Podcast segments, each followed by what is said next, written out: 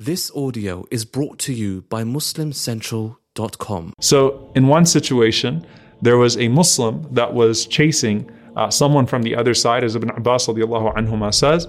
And just as he was going to him, he heard the sound of a whip over that over that man, and he heard this voice, this voice that was so loud that said, "Aqdim hayzum," go forward, hayzum.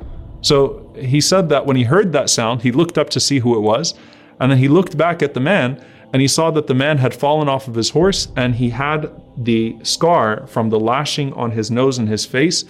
And subhanAllah, it had turned green because of the severity of that strike that came to his face. So he came to the Prophet ﷺ after that and he asked the Prophet ﷺ about what he saw. And the Prophet ﷺ said, Hayzum was an angel from the third heaven.